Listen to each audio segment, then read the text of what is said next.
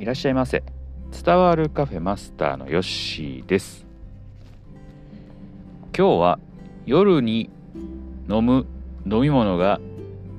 決定したというお話をしていきます。以前まではですね、え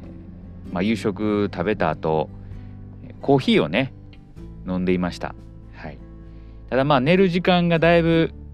早くなってきたんで夕食食べた後にコーヒーを飲むとですね、えー、まあ、カフェインもあって寝つきがね良くないんかなというふうに思ってですね、えー、ちょっとやめてる時期がありました。はい、でその時その時期はですね、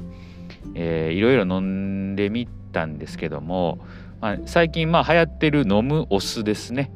はい、これを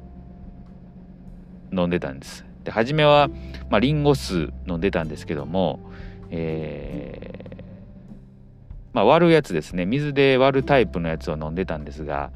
本当に酸っぱいんですよねリンゴ酢って。で何で、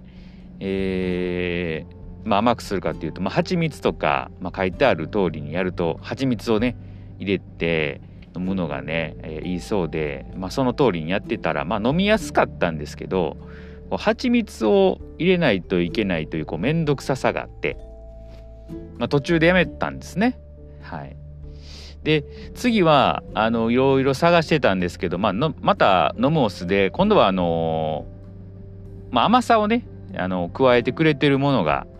えー、最近は結構出てるので、まあ、それを、まあ、長い間こう飲んでたんですね。はい、ただまあちょっとそれを飲んでるとですねこれはなんか酢というよりもこう甘さの方が強くてですねなんかこう体にあんま良くなさそうだなと思いました。あでまあ結構飲んでたんですけどもちょっとこれ飲み続けてるとなんか太るなと思って、えまたやめたんですね。で結局なかなかこういいものがなくて、えー、なんか水出しで飲む、えー、ちょっとこうハーブティーみたいなやつも飲んだんですがあんまりこう味が好みでなかったりとかあもう一回こうリンゴ酢に戻して蜂蜜のやつで入れて飲んでたりしたんですけどもこれも結構あの辛いものがあるなと思って、えー、やってたんですね。まあそしたらですねあそういえばカフェインレスのコーヒーってあるじゃないかということに、えー、気づきまして、えー、スーパーでね買いました。でカフェインレスのコーヒーってちょっとあの普通のインスタントコーヒーよりも値段が高いんですね。はい。いやまあちょっと量も少ないし高いしなと思ってまあ一回試しで買ってみて、えー、飲んだらですね、えー、味は本当にインスタントコーヒーそのものなんですよね全然味はあの変わらないんですよあこれええなと味全然変わらへんし水でよく溶けるしあめちゃくちゃいいやんと思って、えー、それから飲んでおります。